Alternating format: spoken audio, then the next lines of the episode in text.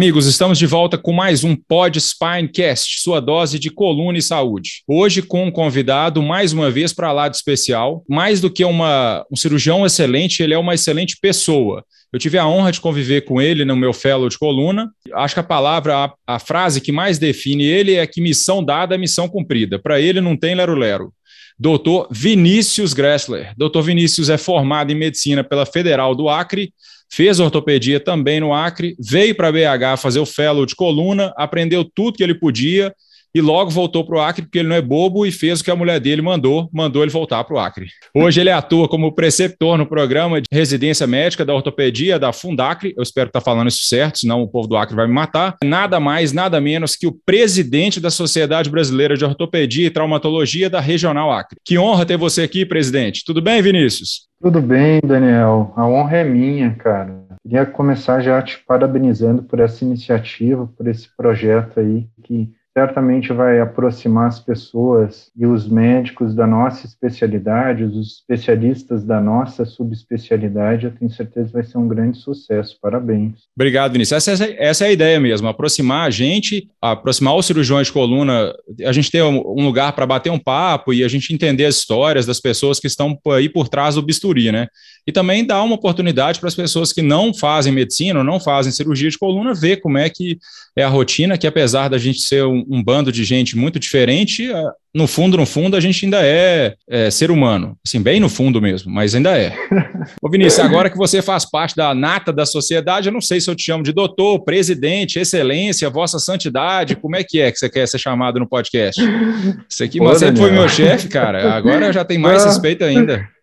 Meu Deus do céu, cara. Tu me deixa até, até sem jeito, cara. Não, você é presidente, presidente tem que ter respeito.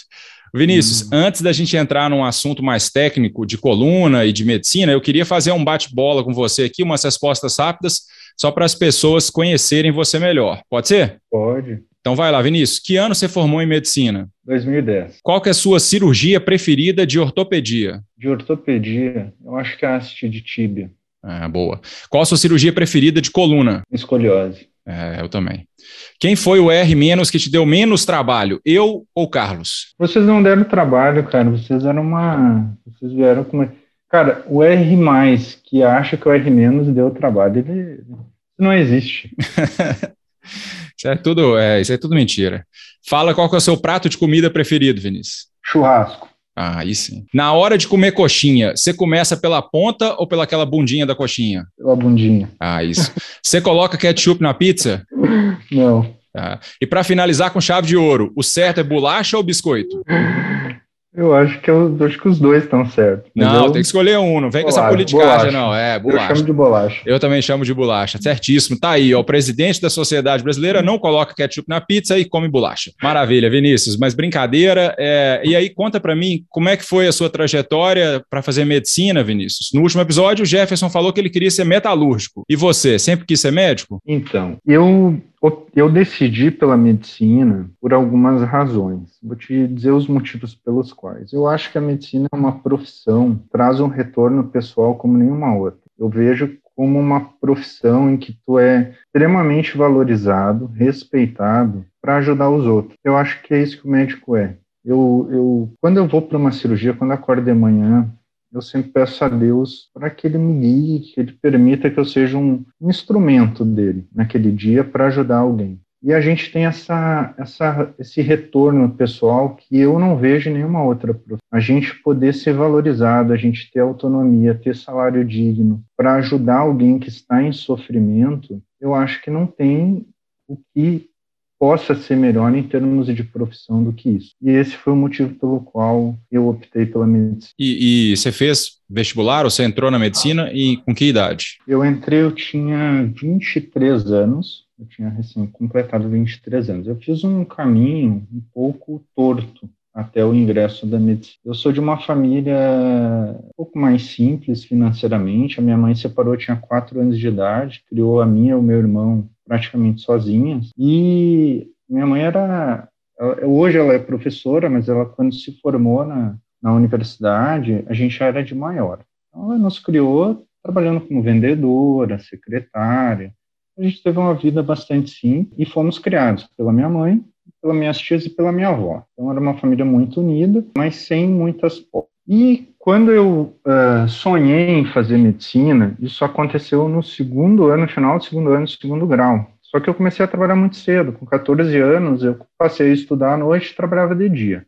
E só te interrompendo, nessa época você morava no Acre já, não? Não, eu morava no Rio Grande do Sul. Eu sou do Rio Grande do Sul, uma cidadezinha pequena chamada Venâncio Aires. Quando eu estava no, no, segundo ano, segundo grau, eu lembro que a minha tia perguntou assim para mim, lembro até hoje dessa conversa, eu disse, o que, que tu pensa em ser, assim, o que, que tu sonhas? E eu disse, ah, eu acho que vou fazer contabilidade ou administração e fazer carreira na empresa aqui, onde eu trabalho, tentar crescer aqui dentro. E eu disse, mas o que, que tu faria se tu pudesse escolher qualquer coisa? E eu nunca tinha pensado, não, não era a minha realidade, eu não tinha condição de fazer um de estudar fora, nada disso. Pensei um pouco, eu respondi, eu acho que faria odontologia. E a resposta que eu dei sobre a odonto foi porque eu tinha feito um tratamento dentário meses antes. Eu pensei, poxa, eu trabalhei tantos meses para pagar por esse tratamento. E o cara tem autonomia, ele não tem ninguém xingando ele, não depende tanto da empresa. Poxa, se fizesse odonto seria bem melhor do que isso que eu estou pensando. E eu respondi isso para ela. E ela disse assim, então tu vai fazer odonto, o que tu precisar, é, eu vou te ajudar e, e, cara, aquilo ali, eu não dormi aquela noite. Eu passei uma noite acordado, assim, pensando, cara, posso fazer qualquer coisa. Dessa decisão para medicina foi só uma questão de amadurecimento de ideia, só questão de análise. Não foi muito rápido, foi questão de poucos dias eu eu optar por fazer medicina. Fiz dois anos de cursinho, não passei no vestibular, eu saí do segundo grau muito, muito fraco. Eu estudei muito, me esforcei muito, mas eu não sabia estudar, eu não tinha base nenhuma. Acabei ficando suplente na, no vestibular uh, da Federal do Rio Grande do Sul, mas eu não entrei. Meu mundo caiu, foi o pior momento da minha vida, porque eu estava assim numa linha que era ser médico ou voltar e arrumar um emprego pior do que eu tinha antes para começar a trabalhar para tentar um dia uh, vestibular de novo. Ao longo desse terceiro ano, eu estava passando, era segundo semestre do ano, eu estava passando por uma banca e tinha um cara vendendo é, apostila para o concurso da ESA, uma coisa totalmente aleatória. E ele disse assim: Olha, vem estudar no Exército, você vai ganhar fardamento, auxílio médico, auxílio odontológico e um salário. Eu olhei a apostila e achei o conteúdo fácil. E fui direto no correio e me inscrevi bem aleatório, eu não fazia a menor ideia do, do, do que, que era aquilo ali. Mas eu me inscrevi e no final daquele ano eu prestei então vestibular para odontologia. Passei com, com tranquilidade na, na, Federal do Rio Grande do Sul e passei com tranquilidade no concurso da ESA. E fui para a ESA, porque mesmo eu tendo entrado na odonto, eu lembro que quando eu fui fazer a matrícula, eles falavam assim, é, te dão uma lista de materiais, assim, né, tantos dentes naturais, caneta de alta rotação, bem... Eu pensei, mas eu não tenho nem, eu não sei nem como é que eu vou comer e dormir aqui, só se eu tiver os dentes para comprar, para usar isso aqui, né? Então eu já vi que teria uma certa dificuldade é, por conta dessa, de material que a Odonto exigia, né? E isso me direcionou mais ainda para ir para a ESA. Então a, eu pensei assim, poxa, eu posso trabalhar um ou dois anos, me capitalizar e poder, com esse dinheiro, estudar para medicina e, e, fazer o cursinho, porque eu sei que se eu estudar mais um pouquinho ali, mais um tempo eu vou entrar. E aí realizar meu grande sonho. E foi isso, eu fui para a ES, escolhi o local mais distante que tinha, a transferência mais, a maior transferência que tem no Exército é essa, é da escola, uma escola de formação, né? É da escola para o Acre, é a maior que tem, é o Acre Roraima. E aí eu escolhi o Acre, vim para o Acre pelo Exército, servi um ano aqui como sargento. No final daquele ano, entrei na, na, na medicina aqui. Quando eu escolhi o Acre, eu nem sabia que tinha medicina aqui na Federal. E acabei entrando e ficando. Fiz a universidade aqui, casei durante a. No finalzinho da universidade, eu casei. Minha esposa é concursada aqui. E a gente acabou se estabelecendo aqui por conta da, da conjuntura das coisas mas foi mais ou menos assim, foi um caminho meio torto. Quando você entrou em medicina, você saiu do exército? Eu saí do exército. Né? A medicina é um curso que não te permite é, conciliar com, com, uma atividade militar. E o exército é, é uma atividade que, ela, que exige dedicação exclusiva. Então, tem épocas do, do é bem mais tranquilo, que o batalhão está com, com menos obras, está menos operacional, e tem fases que, é, que tu fica direto dentro do quartel, formação de recruta, trecho, operações. Isso é totalmente incompatível com, com uma formação de, de medicina. Eu não tinha, não teria como conciliar. E, e do exército, Vinícius, o que, que você levou para a sua vida? O que, que isso aí trouxe de, de lição para você? O exército, eu, sabe assim, ó, Daniel, o, o, quando eu trabalhei durante a, a, minha adolescência em empresas, é, eu lembro que assim, é, tu, tu, tu tem um certo tipo de relação com pessoas que, que têm um cargo na empresa acima de ti, é uma relação que às vezes é, é interpretada como assédio por ti que está abaixo, a pessoa que está acima não, não percebe isso. Eu vou te dar um exemplo. Tu precisa entregar um extrato bancário. Se a pessoa estiver de mau humor, ela vai dizer assim, pega o extrato bancário, vai agora lá, não sei o que, não sei o que, dá dois minutos, ela te diz, cadê o extrato, não sei o que. Então, é uma forma de relação mais grosseira. O exército, as pessoas acham que o exército, ele é ele é ríspido na forma de, de tratamento. O exército, é, a minha avaliação é que o exército é uma das formas mais justas de tratamento que tem ali dentro. Ele é sério, ele é reto, ele é firme, mas ele não é injusto, em via de regra. Porque existe uma cadeia de comando onde a forma como o coronel é tratado pelo general é a mesma que ele tem que tratar o seu subordinado. Ali não tem. A coisa é para todo mundo, a regra é para todos. Então, é, a primeira coisa que me chama a atenção, que eu vejo é, relativamente distorcido em relação ao Exército, é isso. Esse preconceito de que o Exército é abusivo. Não é. Eu acho a forma militar uma das formas mais justas que tem de relacionamento, mas ela tem uma forma própria que é diferente do mundo civil. O Exército, eu devo ao Exército é, muita coisa.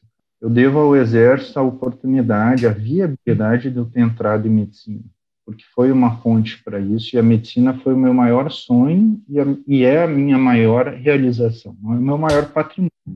Meu maior patrimônio é minha família, mas o Exército viabilizou isso. O Exército me ensinou valores de integridade, valores de caráter, valores. Me ensinou a busca pela autossuperação, a não ter pena de mim, a fazer o que tem que ser feito, sem muito mimimi, sem muito choro, sem muito questionamento do porquê.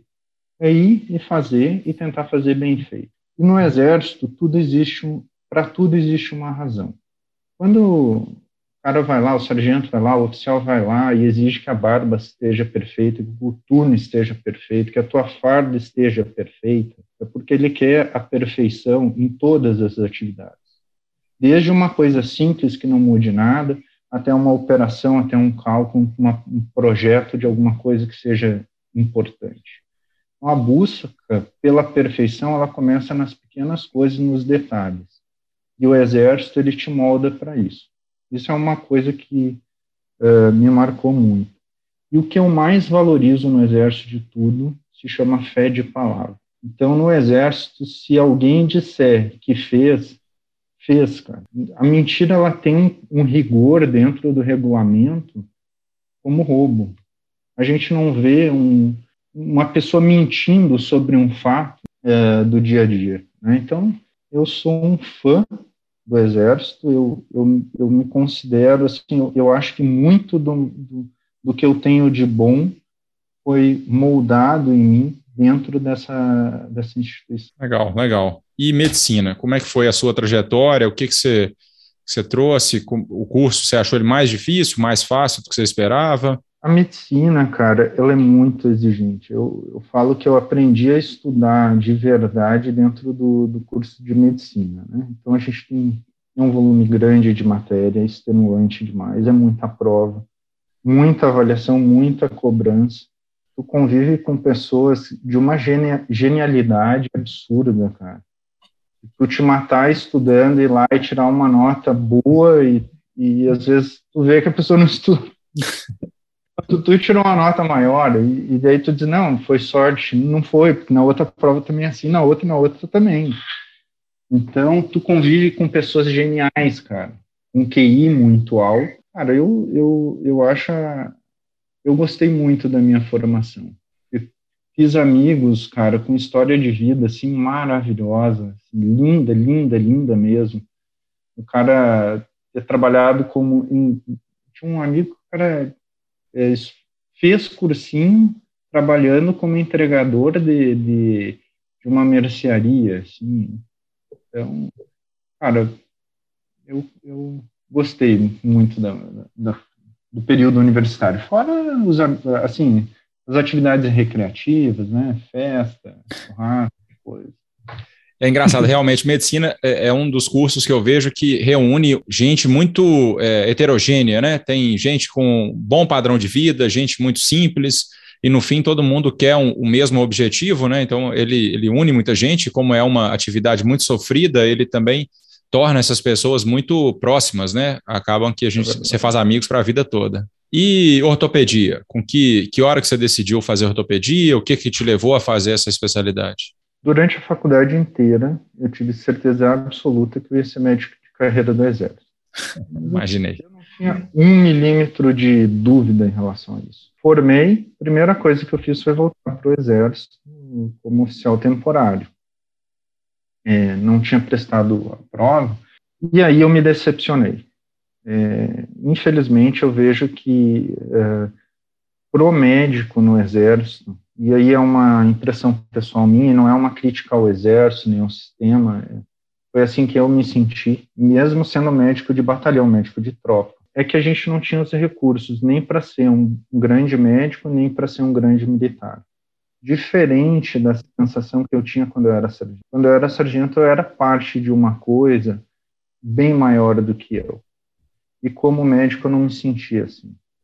Eu me sentia dentro do exército como uma coisa bem à parte. Não, tu é o, tu não precisa fazer o TFM, tu não precisa dar o tiro, tu não precisa correr, tu não precisa ter um bom treinamento uh, de combate, porque tu, tu é só o médico, tu só vai fazer o papel, tu é o doc, tu atende ali os pacientes, os ex, faz o, o médico perito da OM, fazer junta militar, isso me, me frustrou bastante. E como médico, eu também não achava que eu teria oportunidade de me especializar, de, ah, não, vai fazer residência, sub, vai fazer fellow, vai fazer uh, estágios, vai para os congressos, vamos oferecer uma medicina de ponta, pro, tanto vai ser só médico, vamos oferecer uma medicina de excelência. Aí já fica uma coisa, pô, mas será que tu quer ir por congresso, tu quer tirar umas férias remuneradas? Fica aquela coisa do acochambramento. É, eu tinha essa impressão, eu não vivi isso, tá? Pra, pra, mas eu tinha essa impressão dos médicos de carreira. Eles não tinham esses recursos nem para uma coisa nem para outra. E, é, eu desisti naquele ano de fazer a carreira como médico do exército. E aí eu optei pela ortopedia, porque eu sempre quis uma área cirúrgica, não tinha a menor dúvida disso, e eu queria uma área subespecializada. Eu pensei em cirurgia geral e oncologia, pensei em ginecologia já indo para uma mastro, e durante a, o período de exército eu trabalhei com um médico de carreira que era ortopedista. E aí convivi, é, aprendi um pouco da especialidade com a experiência dele e vi que era uma especialidade bem melhor do que aquelas que eu tinha pensado para aquilo que eu queria da minha vida profissional eu vejo a ortopedia como uma, uma especialidade assim, muito objetiva, que tem uma vantagem enorme, né? Tu aprende a especialidade durante a residência, então o médico generalista ele sai com uma formação muito rasa de, da especialidade. Isso, é, é, por um lado, é bom, porque a gente não fica tendo muita dor de cabeça. Eu via, por exemplo, dentro do hospital, na ginecologia, muito conflito, todo mundo dando pitaca, e o obstetra meio que tempo inteiro se justificando. A gente na ortopedia não tem isso, cara. Tu pode estar tá certo ou errado, mas vai discutir com o ortopedista. A gente não é uma especialidade que quem sabe é quem fez. Outra grande vantagem da ortopedia, né? Eu adorava pronto-socorro, adoro, gosto muito de, de emergência. E a ortopedia, ela não está com aquele paciente em estado crítico, que é uma coisa ruim para o plantonista. O cara que é um emergencista do trauma, ele tem que estar tá durante todo o período de plantão dele, pronto para uma extrema urgência. O paciente chega entre a vida e a morte ele atuar no momento zero. A gente já pega uma situação, a gente lida com pacientes muito graves, mas pega uma situação mais tranquila, mais controlada daquilo ali. Então é outra vantagem que eu via na ortopedia, ela me permitia estar nessa adrenalina, mas não num ritmo tão alto dela de é, o que também gera um desgaste enorme para o plantonista. E acabou sendo isso, cara. Eu fiz a residência aqui em Rio Branco. A minha esposa, ela engravidou no finalzinho da faculdade. Eu, um mês antes da minha formatura, a gente soube. Uh, como ela é concursada aqui em Rio Branco, acabou que se tornou a melhor opção para nós eu fazer a especialidade aqui. Claro que a escolha de onde fazer a residência, ela tinha uma premissa, né, que é tu fazer uma residência que tu acredita que seja de qualidade. Se eu achasse que a residência não fosse boa, eu não teria feito. E isso se confirmou durante a residência. Eu acho a residência aqui muito boa. Acho que eu tive uma formação muito boa. Me orgulho muito da residência que eu tive, eu já supervisionei o programa e realmente acho que foi uma formação boa. E durante a residência, você decidiu fazer coluna no final, no meio? Como é que foi sua, o seu convívio com coluna aí? A opção pela coluna ocorreu da metade para o final. Eu estagiei em serviços de coluna no, no, no Sul, é, em Joinville, no Rio Grande do Sul. É, tive contato com um cirurgião de coluna, que é um uma referência para mim, uma das referências que eu tenho até hoje, que naquele momento, desde, desde aquele momento se tornou um, um, uma baliza, que, é o, que foi o Valmor. E aí eu passei a acompanhá-lo, e aí é, juntou duas coisas. Essa experiência positiva que eu tinha com a demanda que nós tínhamos no estado de coluna. Tinha, a gente não tinha cirurgião de coluna aqui, tinha um nicho muito bom, uh, se eu decidisse voltar, né, se a gente, e tudo indicava que eu voltaria para o Estado. Então, juntou uma oportunidade de mercado com uma especialidade pela qual eu me, me encantei por conta das pessoas com quem eu convivi profissionalmente até aquele momento. E a coluna, ela veio, uma coisa que eu sempre tive certeza desde a universidade, eu queria ser subespecialista. Então, durante a residência, eu pensei, por exemplo, ah, vou fazer pediátrica e Lizarov, pouca gente faz. Uh, vou fazer tumor, que tem pouca, uh, mão, coluna. Então, eu sabia que eu queria ir para uma área que era uma área subespecializada. Eu, eu nunca pensei em, por exemplo, fazer trauma. Um exemplo, sabe, que todo mundo faz um pô, o cara que fez trauma, ele tem um nível uh, avançado do trauma. Mas o trauma básico de, de ortopedia, todo ortopedista tem uma noção, faz a maioria das coisas. Então isso eu já sabia que eu não queria. Eu sempre quis uma coisa mais especializada e, e a coluna ela se encaixou perfeitamente em tudo. E aí você decidiu sair do Acre e vir para um lugar mais perto, que você achou que foi Belo Horizonte. Quando eu formei, como nós não tínhamos cirurgias de, eh, cirurgia de coluna no Acre, acabou que eu não tinha carta de referência. Eu entrei completamente cru na parte de coluna. Eu não sabia nada. E o que, que eu fiz no final? Eu mandei uma carta para todos os serviços de referência que eu conhecia. E mandei pro, só para os melhores. Eu peguei é como uma metralhadora que eu atirei de forma aleatória, mas eu escolhi só os melhores e eu tentei a sorte. Realmente eu tentei a sorte, Daniel. E por Deus, cara, aconteceu de eu ter tido a oportunidade de ir para entrevista no HC, né? Num momento que o HC tinha se unificado com o Mater Dei, eu não tinha nem noção daquilo. Eu só sabia assim, poxa, HC da UFMG, cara, um dos melhores do Brasil, mas eu fui completamente. Eu não tinha a menor esperança de entrar, juro. Eu fui para a entrevista pensando, cara, vai que chove ninguém vai, vai que uma coisa essa vaga cai na minha mão, mas eu fui sem esperança. E, cara, por Deus, eu acabei é, entrando no Felo, que foi uma coisa, cara, maravilhosa, velho. Eu tive a oportunidade de entrar em serviço de excelência, cara. Um hospital universitário que é um dos melhores do país, num hospital como o Mater Dei, que é um, um hospital de altíssima excelência. Conviver com pessoas que são estão no polo da, da cirurgia. Eu entrei no centro do furacão da coluna, sem saber até hoje como que eu consegui entrar ali, cara. Foi Deus. E, e como é que foi essa, essa vinda para cá? O que, que você conta, Vinícius? Como é que foi essa transição, essa adaptação? Cara, é, aconteceu uma série de coisas a favor, Daniel. Eu, eu era casado, eu tinha filho, é, minha esposa recém tinha ganhado o segundo, segundo filho, minha esposa é auditora do Tribunal de Contas aqui, e aí eu tinha, eu vi naquele, meu maior problema era financeiro. Em relação ao trabalho, eu não tinha medo, mas financeiramente eu tinha. E aí eu tinha duas estratégias. A primeira era minha esposa tentar fazer uma, uma especialização em, em Belo Horizonte, ela vir ganhando uma bolsa. A segunda opção seria a gente pegar um financiamento para a gente se manter esses dois anos. Não existia uma alternativa uh, em relação a eu me afastar. Eu, eu não cogitava a hipótese de passar dois anos longe da minha família mas eu também não cogitava a hipótese de abrir mão dessa oportunidade. Então, o que eu pensei?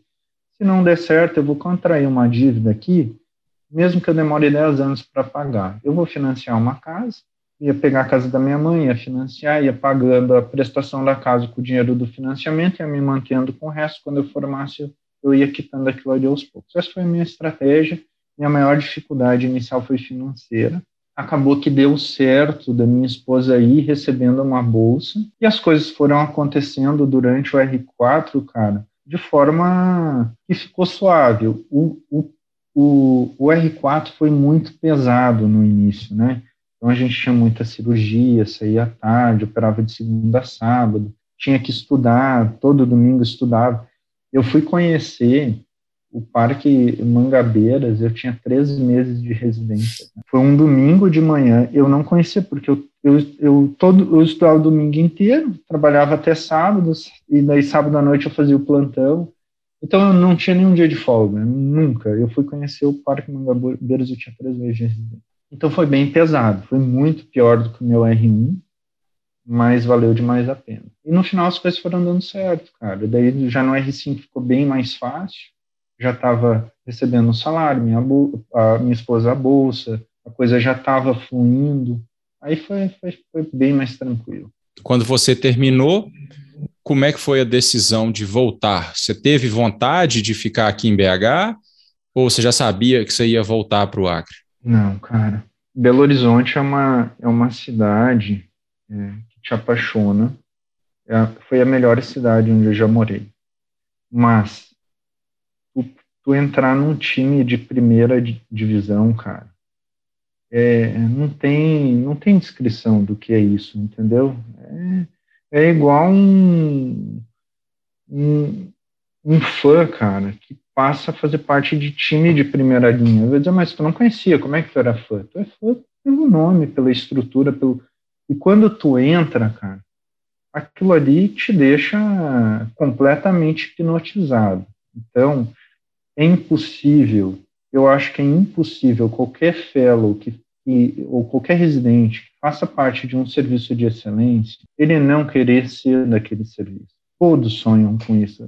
E eu passei a sonhar em ficar dentro do grupo, em, em continuar em Belo Horizonte, com mesmo com todos os conflitos pessoais que eu tinha, no sentido de retornar para Rio Branco por conta do emprego da minha esposa. Ao longo do R5, do segundo semestre do R5, começou a surgir oportunidades, convites. Uh, na verdade, assim, eu comecei a ser sondado se eu queria ficar em Belo Horizonte ou não, e tal, pelos chefes. E eu uh, falava que tinha esse sonho, mas não sabia até aquele momento se ia poder entrar ou não. As oportunidades começaram a acontecer, eh, começaram a se concretizar. Quando elas começaram, eu conversei com a minha esposa e nós, naquele momento, a gente entendeu que ficar em Belo Horizonte era o melhor, por conta dos nossos filhos, de educação, pela questão profissional, é, por tudo. E ela, e, e aí foi isso.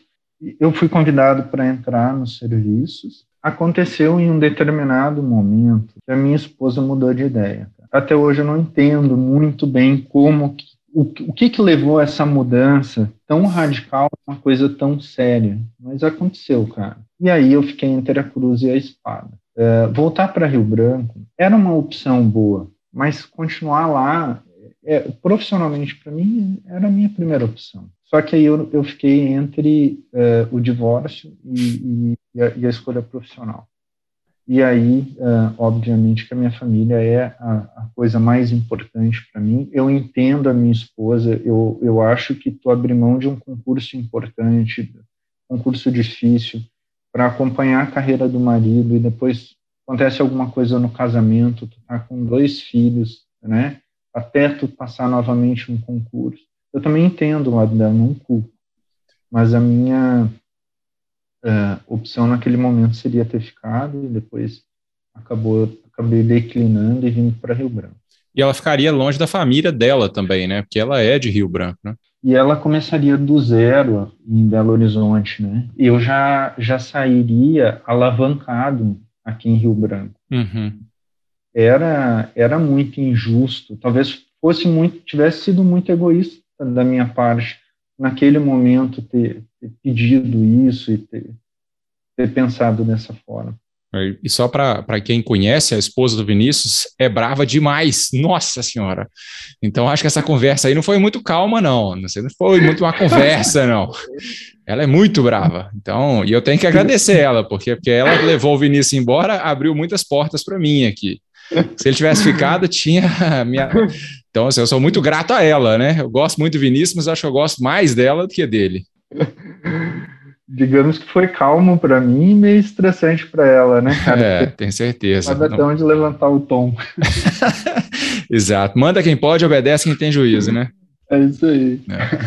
Mas, Vinícius, e aí uma coisa que eu queria entrar agora é nessa transição da sua volta, porque aí você veio para o Sudeste, para BH, para um serviço do HC, do Mater Dei, e voltou. E aí, o que que você. Qual foi a diferença que você vê da medicina? Porque eu sou, eu sou muito ignorante quanto à medicina do norte do Brasil. E eu queria que você desse um, uma explicação para eu entender e para todo mundo que estiver ouvindo como que funciona, o que, que você viu de diferente e como é que é a medicina aí.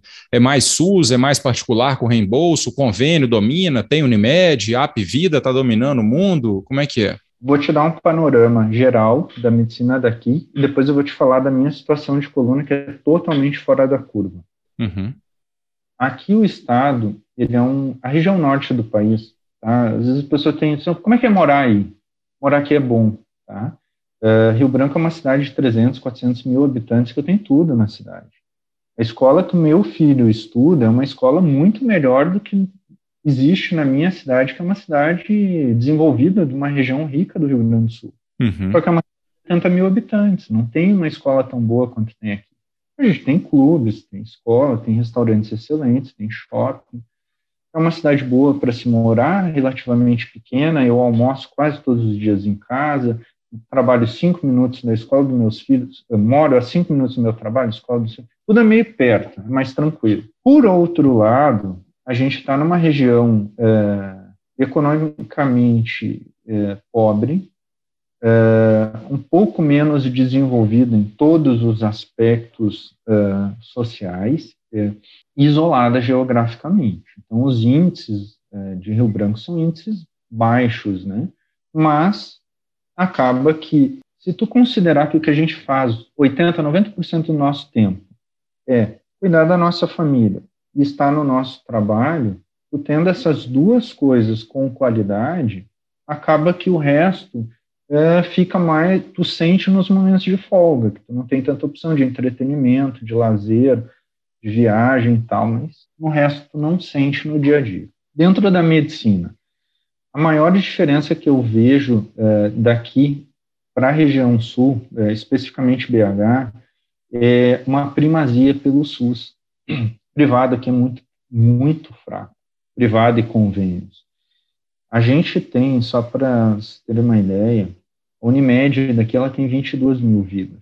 Unimed BH, 1 milhão e 300. 22 mil vidas é a Unimed de uma cidade de 80 mil habitantes, 70 mil habitantes. E 22 mil vidas é a Unimed do estado todo, que são 700 mil habitantes. Então, é, uma, é um local onde o convênio ele é muito restrito. Isso tem um impacto direto na medicina uh, de alta complexidade, porque limita muito uh, o acesso a, a, materiais que tu usa menos, né? Então, eu vou dar um exemplo para a gente trazer, por exemplo, uma cirurgia endoscópica para o Estado, ela vai custar duas vezes o que custaria para eu fazer em um grande centro onde tem grande volume. Porque a indicação é pequena, tem um custo logístico. Então, tudo isso uh, limita muito a gente. E acaba fazendo com que o médico ele se obrigue, de alguma maneira, a ter um vínculo com o SUS. Seja um contrato, um, um concurso, alguma coisa, ele vai ter que ter alguma coisa vinculada ao público não necessariamente ao SUS, às vezes ele é médico do INSS, Tribunal de Justiça, mas algum trabalho regular ele tem que ter porque o convênio daqui não permite, convênio privado normalmente não te permite ficar exclusivo disso. E é o inverso do que ocorre na região sul. No, no, em locais onde isso é, é mais desenvolvido, a gente foca em convênios e depois privado, né? Uh, e, e, não foca tanto em trabalhar em concurso público, coisas assim. Em relação à coluna aqui, aí a coluna entra no ponto fora da curva. Por quê? Porque o serviço de neurocirurgia e de cirurgia de coluna do Estado foram terceirizados. E eles foram terceirizados há mais de 10 anos por uma empresa prima pela excelência na qualidade de serviço. Então, a gente tem uma, uma sala cirúrgica eu tenho neuronavegador, microscópio é, das AIS, a gente tem, é, sei lá, aspirador é, ultrassônico, tudo que vocês imaginarem. Ah, o foco ficou ruim, tira o foco, bota um da draga. A mesa não é boa, troca para a minha estrutura para operar no SUS, ela é talvez melhor do que aquela que eu tenho em alguns hospitais de convênio daqui. Ela é excelente a equipe é muito sincronizada. Então, é sempre o mesmo instrumentador, o mesmo circulante, o mesmo anestesista. A gente acaba que, com o passar dos anos, um já sabendo que o outro está pensando só no olhar. Então, as cirurgias se tornam muito sincronizadas, a qualidade da cirurgia é muito boa, porque a gente tem uma estrutura ótima para trabalhar, e o salário é um salário justo, não é um salário assim, de, poxa, tu vai ficar rico. Não, é o salário justo de um plantão. Mas a qualidade de serviço, a qualidade que a gente tem para trabalhar, ela é excepcional. Então, uh, então acaba sendo isso. Eu aqui no estado, eu sou concursado pela, pelo, pela Secretaria Estadual de Saúde e sou prestador de serviço é, para essa empresa que terceirizou a neurocirurgia coluna. Eu sou funcionário dessa empresa. Tirando a coluna, você acha que as outras áreas sofrem um pouco mais no SUS? O Estado aqui ele está numa fase de transição. A coluna foi terceirizada, a neuro e a coluna foram terceirizadas há muitos anos. Ortopedia foi terceirizada uns seis meses. A terceirização dentro do serviço de coluna, dentro do, do serviço público, é uma coisa muito instável, muito instável, porque ela te joga em extremos muito rápido. Se tu trabalha para uma empresa que te dê as condições de trabalhar, é a alegria do médico, porque tu vai ganhar melhor, vai trabalhar com mais recursos e tu vai ter uma estrutura excelente. Se tu trabalha uh, para uma empresa que não tem a primazia pela qualidade de serviço, aí tu tá no outro extremo, porque tu vai assumir todos os riscos como médico pela falta de estrutura que a empresa tem, e tu vai responder como pessoa física. Eu vejo dentro da ortopedia, essa empresa para a qual eu trabalho, ela assumiu a ortopedia há algum tempo, do pronto-socorro da cidade. Serviço de altíssima qualidade, uh, chefes que trabalham há 20 anos no estado dizendo que foi o melhor período da ortopedia do estado. Outra empresa assumiu, já não, não houve uma, um engajamento da equipe para trabalhar nessa empresa porque entendeu que não teria recursos para isso. E aí tu perde o hospital de pronto-socorro, tu deixa de atuar dentro daquele nicho. Então é uma coisa muito cíclica vira a chave e tu sai do céu e cai no inferno. Dentro é. da coluna, continua no céu. Dentro da ortopedia terceirizada, eu não faço parte né, hoje da, desse serviço, assim, por opção. Eu, na verdade, ninguém da residência faz. Eu te diria que uh, 95% da, dos médicos que atuam nesse sistema hoje, eles vêm de fora. Eles vêm, ficam um tempo e voltam. Assim, fica uma ah. semana, o pessoal daqui não quis entrar porque achou que a cidade é muito pequena, gigante. E, e se tu começa a aceitar essas coisas, teu nome fica vinculado a esses resultados muito rapidamente. É diferente para o médico que veio de fora, faz o plantão e volta. Ninguém sabe quem é essa pessoa. Mas a gente tem um nome a zelar. O Dr. Jefferson sempre falou isso. O maior patrimônio que nós temos como médico é o nosso nome. E é isso que preocupa quando tu trabalha para uma empresa terceirizada na qual tu acredita que tu não vai ter as condições. É, na verdade, você põe o seu nome, né? Exatamente. Você mora na cidade, numa cidade pequena, onde você vai sair na rua e encontrar com a, a pessoa que foi lá no seu pronto-socorro, uma pessoa que você operou, né? A chance é muito maior, muito maior que a BH, São Paulo, né? Tem. E essa pessoa, ela vai passar por uma perícia de INSS, ela vai voltar na, num ambulatório com outro colega, ela vai entregar o laudo para três, quatro colegas. E se tu multiplicar isso aí pelo número de pacientes e pelo tempo, em um período muito curto, o teu nome vai estar vinculado a cirurgias que não eram feitas, de repente, daquela forma por conta de material. Uhum. Eu vou te dar um exemplo. Assim, uma fratura de distal que era para botar uma placa volar, trata no gesso só no fio de Kirchner, perde, fica com uma redução ruim. E aí começa, começam os porquês.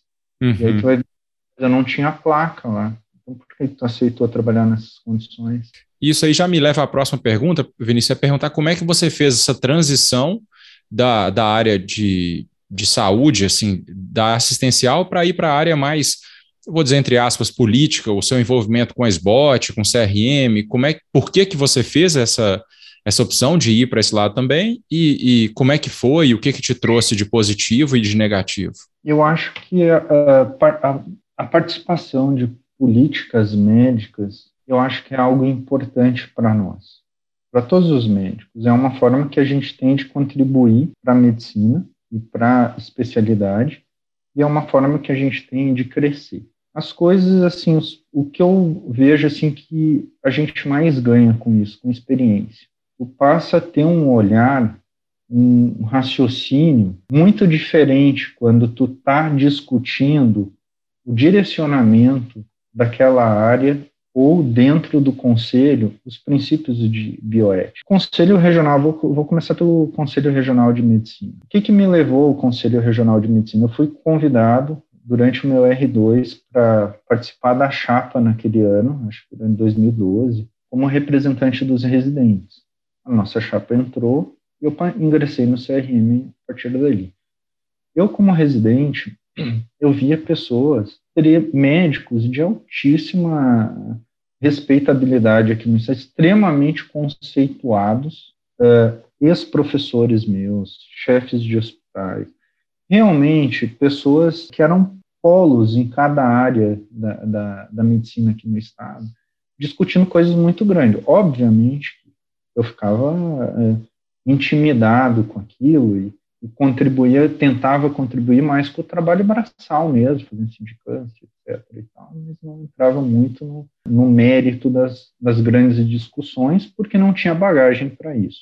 Com a convivência, tu vai crescendo, tu vai aprendendo uh, aqueles caminhos, aquelas discussões, e tu vai depois dando a tua opinião baseado nessas experiências que tu vivenciou até aquele período. Dentro do CRM, o que, que mais uh, me ajudou? Hoje eu tenho um olhar uh, de um julgador ético. Quando eu, eu, eu, escrevo num prontuário, quando eu penso uh, numa questão de, de indicação de cirurgia, de conduta, de poxa, mas eu não tenho o recurso ideal, vale a pena, até onde vale a pena arriscar, até onde não vale, porque tu passa a, a ser um julgador no olhar ético, né? só na esfera ética. E tu não perde esse olhar nunca, nem na hora de escrever o teu prontuário, nem quando tu escreve ali o, o, o que o paciente está tendo, condição clínica. Então, eu tive um ganho enorme nesse sentido, porque isso me ajuda todos os dias nas tomadas de decisão que eu tenho dentro do meu consultório, dentro do ambulatório ou durante as cirurgias. E nas políticas uh, da ortopedia, a nossa SBOT aqui é, uma, é a menor SBOT do país, é a menor regional do país.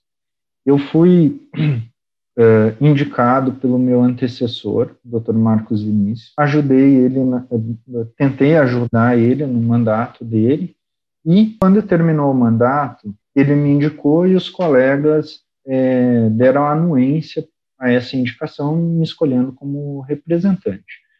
Hoje eu represento os médicos que me formaram, meus preceptores, uh, e os meus colegas, colegas de turma, uh, dois residentes que formaram depois do, uh, depois do meu retorno. Mas a maioria são pessoas que me formaram. Então eu me considero muito mais, cara, um garçom do que um chefe de cozinha.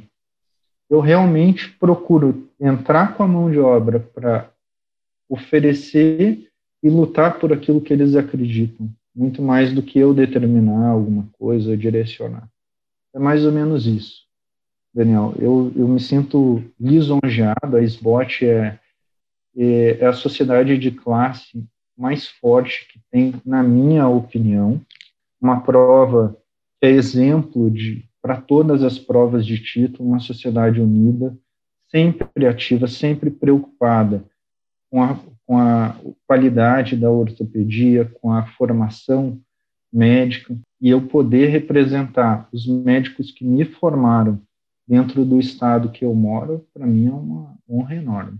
E, Vinícius, já que você está envolvido nessa, nessa área, tanto política quanto acadêmica, você vê uma mudança da medicina é, e dos ortopedistas, dos residentes nos últimos anos? Você acha que a nova geração ela, ela traz traços mais difíceis de serem tratados? Porque é, mudou muito, né? A minha impressão é que os residentes de outrora não são mais os residentes de agora, né? Eles, é, a gente vê, não sei dizer, botar o dedo e falar, ah, isso aqui mudou, mas eu vejo que o trato com o residente tem que ser mudado porque o residente é um residente diferente. Agora, eu não sei se é para melhor ou para pior. Qual é a sua visão disso? Eu acho que mudou demais. A gente tem uma, provavelmente uma visão muito parecida, Daniel, até por um histórico de formação militar que é muito rígida e aí entra uma certa dificuldade de compreender alguns questionamentos. Então mudou, eu não sei te dizer se para melhor ou para pior, sinceramente. Eu vou te dizer, te explicar melhor isso. Eu acho que hoje o residente exige mais os seus direitos do que antes. Ele algumas vezes ele passa do limite na hora de exigir esses direitos e realmente acredita que ele é vítima de, de algo que sempre foi assim, que é, é parte de um sistema que ele escolheu entrar. Ninguém foi na casa dele, pegou pela mão e disse: Olha, você vai ter que fazer isso agora, é o serviço obrigatório seu. Não, você escolheu estar ali.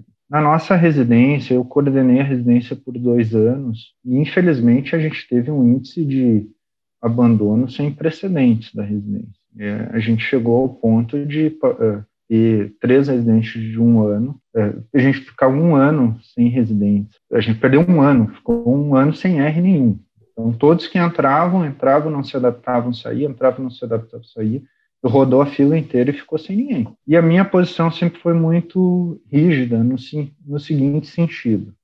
O que me importa é oferecer condição para o residente formar bem e uh, cobrar que o residente se adeque ao serviço. Eu vejo que parte dos residentes às vezes entram sem saber o que eles querem para a vida deles naquele momento. Essa é a interpretação que eu faço baseado nesses que desistiram. Às vezes eles entram achando que vão, que vão surfar durante três anos, no final vão pegar um diploma e vão ser especialistas. Talvez algumas residências permitam essa flexibilidade, tenham seja mais tranquilo nesse sentido. A nossa não permitia. Então, o residente ele era muito cobrado em relação ao horário, estudo, apresentação pessoal, postura com o paciente, era tudo, era o tempo inteiro na carga, igual todo serviço que se preze. E aquele que não se adapte, ele ele pode buscar uma residência que se adeque a ele, uma especialidade que se adeque àquilo que ele busca, mas não era assim que funcionava aqui. Uh, hoje, e, e, aí, onde que eu quero chegar assim? Uh, o que eu vejo é que é de fases, cara. Uh, a gente tem residências excepcionais no serviço hoje. Nossos residentes hoje são muito bons muito bons de estudo, de serviço, de disciplina, de respeito. E o serviço é absolutamente o mesmo. O que acontece é que eu acho que existiu um certo afrouxamento dentro da, da, das universidades, e o residente saiu da universidade, alguns deles, achando que era igual uma escolinha, e vai chegar e pegar pela mão e, e ensinar o, o, aluno ali sentado do lado, escolinha da tia Teteca. Exatamente. Talvez eles, alguma parte maior, uma proporção maior de médicos formados hoje saia com esse perfil. E quando entra em uma residência mais séria, ele tem um choque muito grande, porque ele vida inteira dele foi de outra forma e a residência é daquela, então é a residência que está errada. E aí acaba que ou a residência muda ou o residente muda de residência. Mas a minha, a minha avaliação é essa. Eu acho que dentro da universidade que a coisa mudou, de algumas universidades. É, e o residente, eles, o acadêmico, né, ele sai da faculdade de medicina ainda muito inocente, né? A minha, não sei se é inocente a palavra, mas quando ele entra na residência, residência, pelo menos ortopedia eu posso falar, é igual, eu concordo com você, a residência que se preza, ela não forma, não vem passar a mão na cabeça do residente, pegar na mão dele e falar, vem cá, vamos aprender a examinar, isso aí não, isso aí é, é, é o residente ele tem que já entrar tendo um conhecimento de como lidar com o paciente como um ser humano, e a gente vai formar o ortopedista, né, mas às vezes ele não, não quer chegar no horário, não, não quer receber ordem, não aceita receber uma crítica. É, é, claro que eu acho assim uma coisa que mudou e mudou para melhor, é, eu acho o trato com o residente. Não tem motivo para ser grosso, grosseiro, é, xingar, mas mesmo sendo educado, o residente ele não quer ouvir, ele, ele quer chegar para um GD sem ter estudado, ele quer é, só, só, só aprender, né? Só sugar, sentar lá e quer que você ensine para ele. Ele não quer chegar lá com o conhecimento pronto. O que normalmente da escola que eu vim, da escola que você veio, imagino, não é assim que funciona, né? Tocou num ponto importante. Esse é o lado bom que eu acho que essa geração assim uh, mais questionadora trouxe para a residência, pelo menos baseado no que eu ouço, não no que eu vivia. Minha residência, ela, uh, eu fui de uma fase da residência que a coisa era muito tranquila, assim, muito respeito, tranquila, um serviço de ortopedia que tu trabalha que nem louco. Exato. E, mas eu, eu nunca recebi uma crítica uh, direcionada à minha pessoa. Nunca um chefe meu chegou e disse: Você é um vagabundo, você é um inútil. Vai, nunca. As críticas eram impessoais. Você fez isso. Claro que te esculachava até não poder mais, mas era em cima do erro, não era em cima da pessoa. Uh, o que eu ouço dos meus chefes é que na, na época deles, a formação era mais rígida, as coisas eram uh, cobradas num tom muito maior. Então, talvez essa geração ela, tenha vindo para balizar um pouco melhor, co colocar certos limites no sentido de excessos que poderiam ter existido em algum momento né, da ortopedia.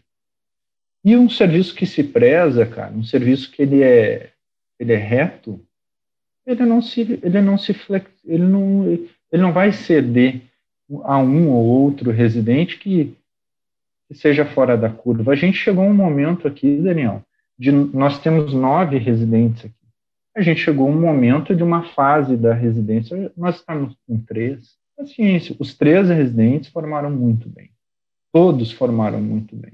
E a, e a gente prefere ter três de uma forma do que ter nove, onde seis vão puxar aqueles três para baixo, porque aí é o nosso serviço indo para baixo. E aí não faz sentido tu fazer parte de uma formação de residência médica desse jeito, para formar de qualquer jeito, para aceitar tudo. É o, é o famoso pacto de mediocridade.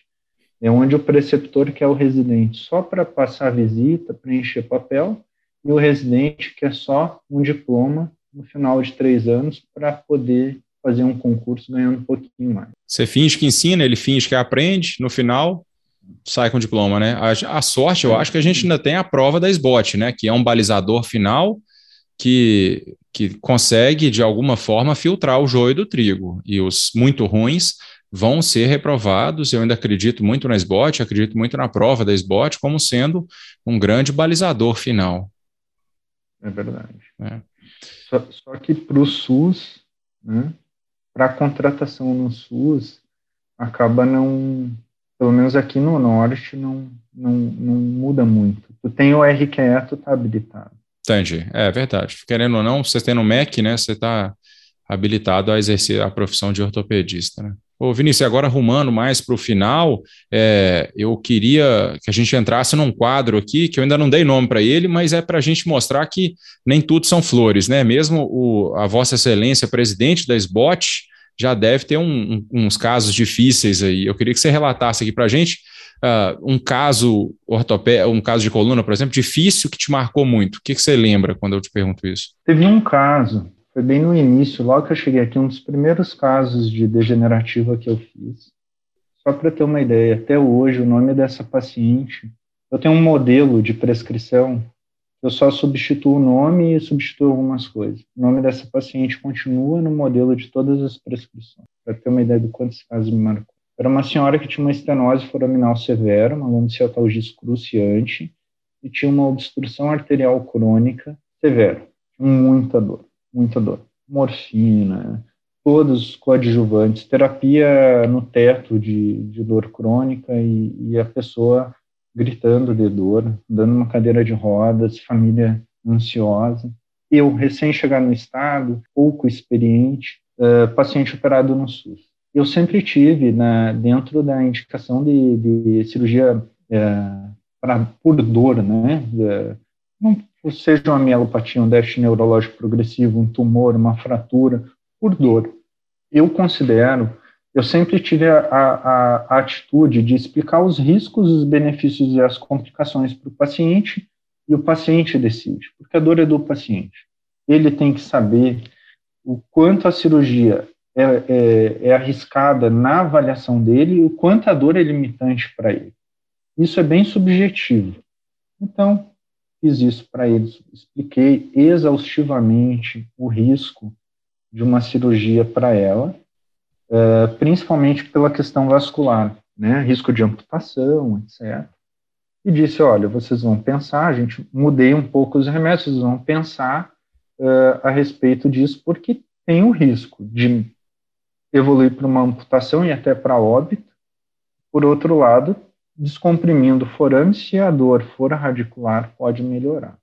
E eu quero que vocês discutam isso com o vascular, porque essa é uma decisão que não é só de você, ela também passa pelo, pela avaliação do vascular. Ainda foi com o vascular, voltou comigo, seu doutor, a gente não tem o que fazer, morrendo de dor. Se isso aqui pode melhorar, a gente quer tentar. Ele disse, então nós vamos fazer um bloqueio de coluna para a gente tentar discriminar se a dor dela é mais neurogênica ou vascular fiz o bloqueio de coluna e ela melhorou muito da dor durante um período uh, do bloqueio. Voltou comigo e disse: Olha, se vocês quiserem operar, vamos operar. Mas eu quero que vocês conversem com o vascular, porque é uma cirurgia de alto risco. Foram com o vascular e voltaram comigo. A gente operou, o paciente evoluiu com uma isquemia do membro, qual então, cirurgia tá. que você fez, Vinícius? Só para te interromper. Fiz um TELIF. Um TELIF, tá, beleza. Fiz um TELIF minimamente invasivo. Cara, cirurgia super rápida. Só que evoluiu com isquemia do membro. Porque durou uma hora e meia a cirurgia, assim. Era um TELIF um nível só, só que o fato de ficar posicionado, mesmo tendo tido cuidado no posicionamento, eu não usei o, o coxinho de abdômen, eu, eu, usei só aqui, assim, na, na, região do peito e não, não comprimi nada aqui na, na região da ilíaca é, acabou evoluindo com a, com a, com, a, isquemia, com a piora da, da obstrução, e a gente ficou seguindo. Ela teve uma piora grande, a dor mudou um pouco de padrão, mas teve uma piora grande da, da, da dor neurogênica. Moral da história, a gente acabou amputando e, e tempos depois ela evoluiu para outra. Qual a análise que eu faço hoje, assim, retrospectivamente? Esse caso foi um caso muito emblemático. E, mais uma vez, eu lembrava do Dr. Jefferson. Foi bem no início, eu cheguei a pensar assim, poxa, eu vou fazer dor crônica e vou parar de operar. Não é para mim, eu fiquei muito abalado muito mesmo. E aí eu lembro que o Dr. Jefferson disse assim, ó, cara, a diferença do, do cirurgião bom para o mau cirurgião é, é, porque o cirurgião bom, ele, ele abraça a. Ele se junta com o paciente de um jeito. O Jefferson falava isso aí sempre, cara. Eu ia duas, três vezes por dia no hospital. O paciente, quando recebeu o alto, ia todo dia na casa dela. Minha relação com a família dela era mais frequente do que com a minha família. Conversava com todo mundo o tempo inteiro junto. E o que, que eu acho que foi o erro que eu cometi naquele momento que hoje eu tenho um cuidado enorme? Não existe excesso para prevenção de complicações. Hoje, eu não liguei para o cirurgião vascular. Como era um caso de dor, eu deixei a família decidir. Eu expliquei todos os riscos várias vezes, tentei tomar todos os cuidados, mas eu poderia ter ligado para o cirurgião vascular, ter tomado a decisão junto com ele e ter dito o risco é inaceitável. Eu não fiz isso. Então, é, hoje, é, seja a SUS, pode ser o que for, se eu for indicar uma cirurgia eletiva, eu peco pelo excesso e não pelo, pelo, pelo uh, por não ter feito. Se o paciente é cardiopata, a gente tem que voltar a ser médico, médico geral. Eu, eu não preciso saber o que é uma síndrome de Brugada, mas se ele tem uma cardiopatia, eu preciso, se for uma coisa mais severa, veio muita coisa no risco cirúrgico, eu ligo para o cardiologista e converso para avaliar melhor o risco. Se o paciente é um pneumopata, eu quero saber o que, que eu posso fazer com os recursos que eu tenho. Então, é, eu tenho, eu tomo muito cuidado na cirurgia eletiva. Algumas vezes eu sou criticado, às vezes eu, né, eu sinto que o próprio paciente entende que eu estou postergando o procedimento, que eu estou procrastinando, mas não, cara. É diferente da cirurgia de emergência. Cirurgia de emergência tu vai e faz porque tu não tem opção. Tu tem que fazer porque aquilo ali é mais importante do que o risco. Na eletiva não tem isso. Esse foi um caso que marcou e até hoje. Eu abri meus modelos lá, o nome que está lá é dessa paciente. A gente leva esses esqueletos no, no armário, né, da gente, assim, todo cirurgião, principalmente nós, cirurgiões novos, temos um, um armário aí de, de gente que a gente carrega aí para na hora que você bota a cabeça no travesseiro, você pensar nas pessoas e, e tentar fazer melhor daqui para frente, pelo menos, né? E Vinícius, é, é, como que você vê a medicina no futuro? Você acha, você vai recomendar para os seus filhos fazer medicina ou você contraindica? Vou. Se eles quiserem, eu vou. Não vou forçar. Como eu disse, cara, a medicina é uma profissão apaixonante. Eu acho que do ponto de vista financeiro, vai ser muito ruim. Ela vai cair de forma abissal nos próximos 10 anos. Mas eu penso é o seguinte: se tu tem como primazia o teu paciente, se essa for uma lei pétrea para ti como médico, teu paciente for a coisa mais importante para ti como profissional, todo o resto ele acontece de forma consequente, de forma passiva. A necessidade por aprimoramento, a briga por recursos, a briga pela condição que o teu paciente precisa naquele momento emergencial, o retorno dos colegas, o respeito dos colegas, o respeito do paciente, como talvez seja a coisa mais importante, o respeito e a consideração dos pacientes. E no final de tudo isso, o retorno financeiro. Se fizer só pelo dinheiro, pensa assim, ah, financeiramente vale a pena fazer medicina? Não. Se meu filho perguntar, pai, eu quero ter uma vida tranquila e ganhar bem, por isso eu vou dizer, não faço medicina. Porque só por, por essa razão, estude para um concurso.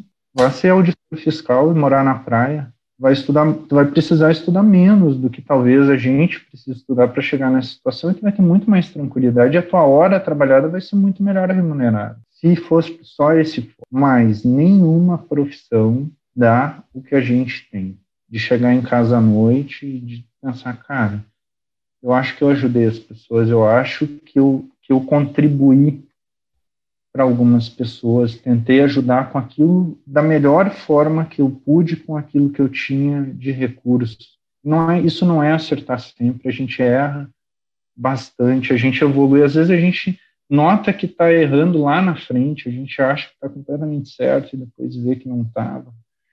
É, mas a medicina dá esse retorno para quem tem essa primazia em ajudar o próximo, essa coisa da, da, é, de buscar esse retorno pessoal. E tu, e tu ganha um salário justo, a gente tem retorno social, a gente é respeitado, a gente tem autonomia. Eu acho a medicina uma profissão maravilhosa, apaixonante, e eu só queria ser duas coisas na minha vida, professor ou médico, e das duas eu acho ser médico melhor do que professor. Embora tu dissesse assim, ah, Vinícius, professor é uma atividade desvalorizada? É, para a importância que tem é. Mas tem professores que ganham muito bem, que são muito valorizados.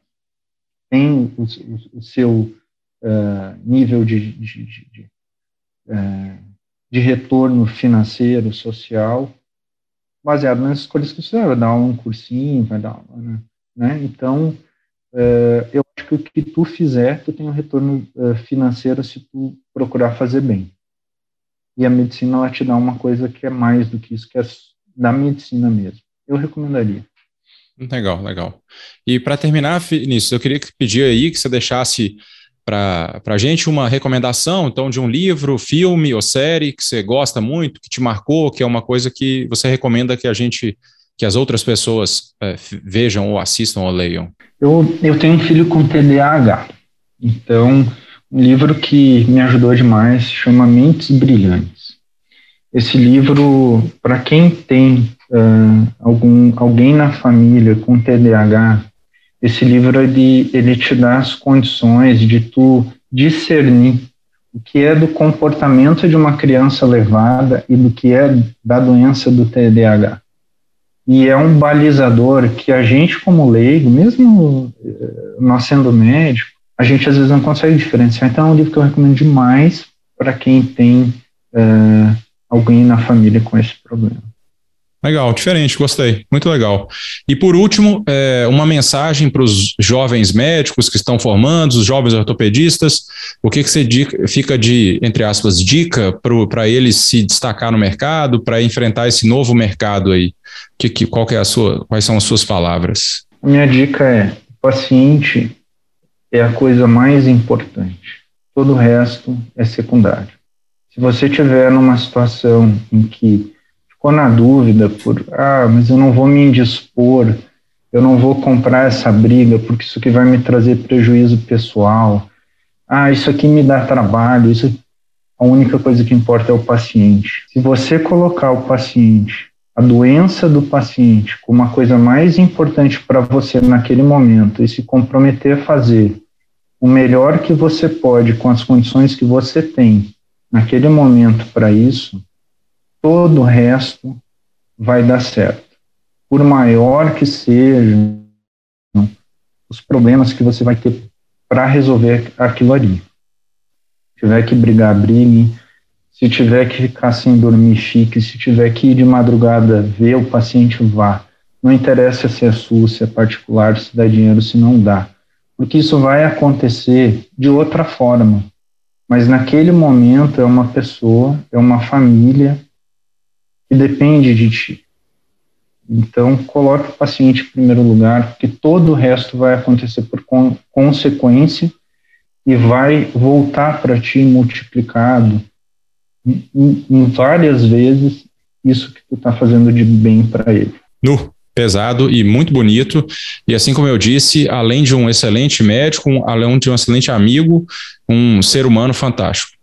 Vinícius, eu queria te agradecer do fundo do coração por disponibilizar aí um tempo do seu domingo, onde você podia estar com seus filhos, sua esposa, para ajudar a me ajudar a tornar esse podcast mais espalhar pelo mundo inteiro e me ajudar a ficar milionário, rico, ganhar dinheiro com esse negócio. e também queria dar, acho que agradecer e mandar um beijo enorme para sua esposa, que me ajudou mais do que qualquer pessoa.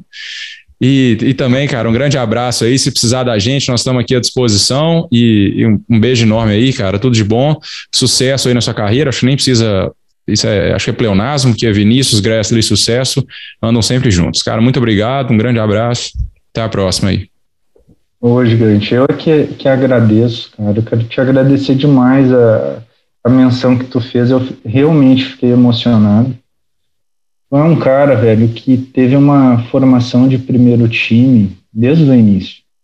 E fazer parte a vida inteira de um primeiro time é para as pessoas que são acima da média. E tu, além disso, é um cara extremamente íntegro, íntegro e transparente. Tu é uma água de rocha que às vezes até é, é mal interpretado de tão franco que tu é na tua forma de ser.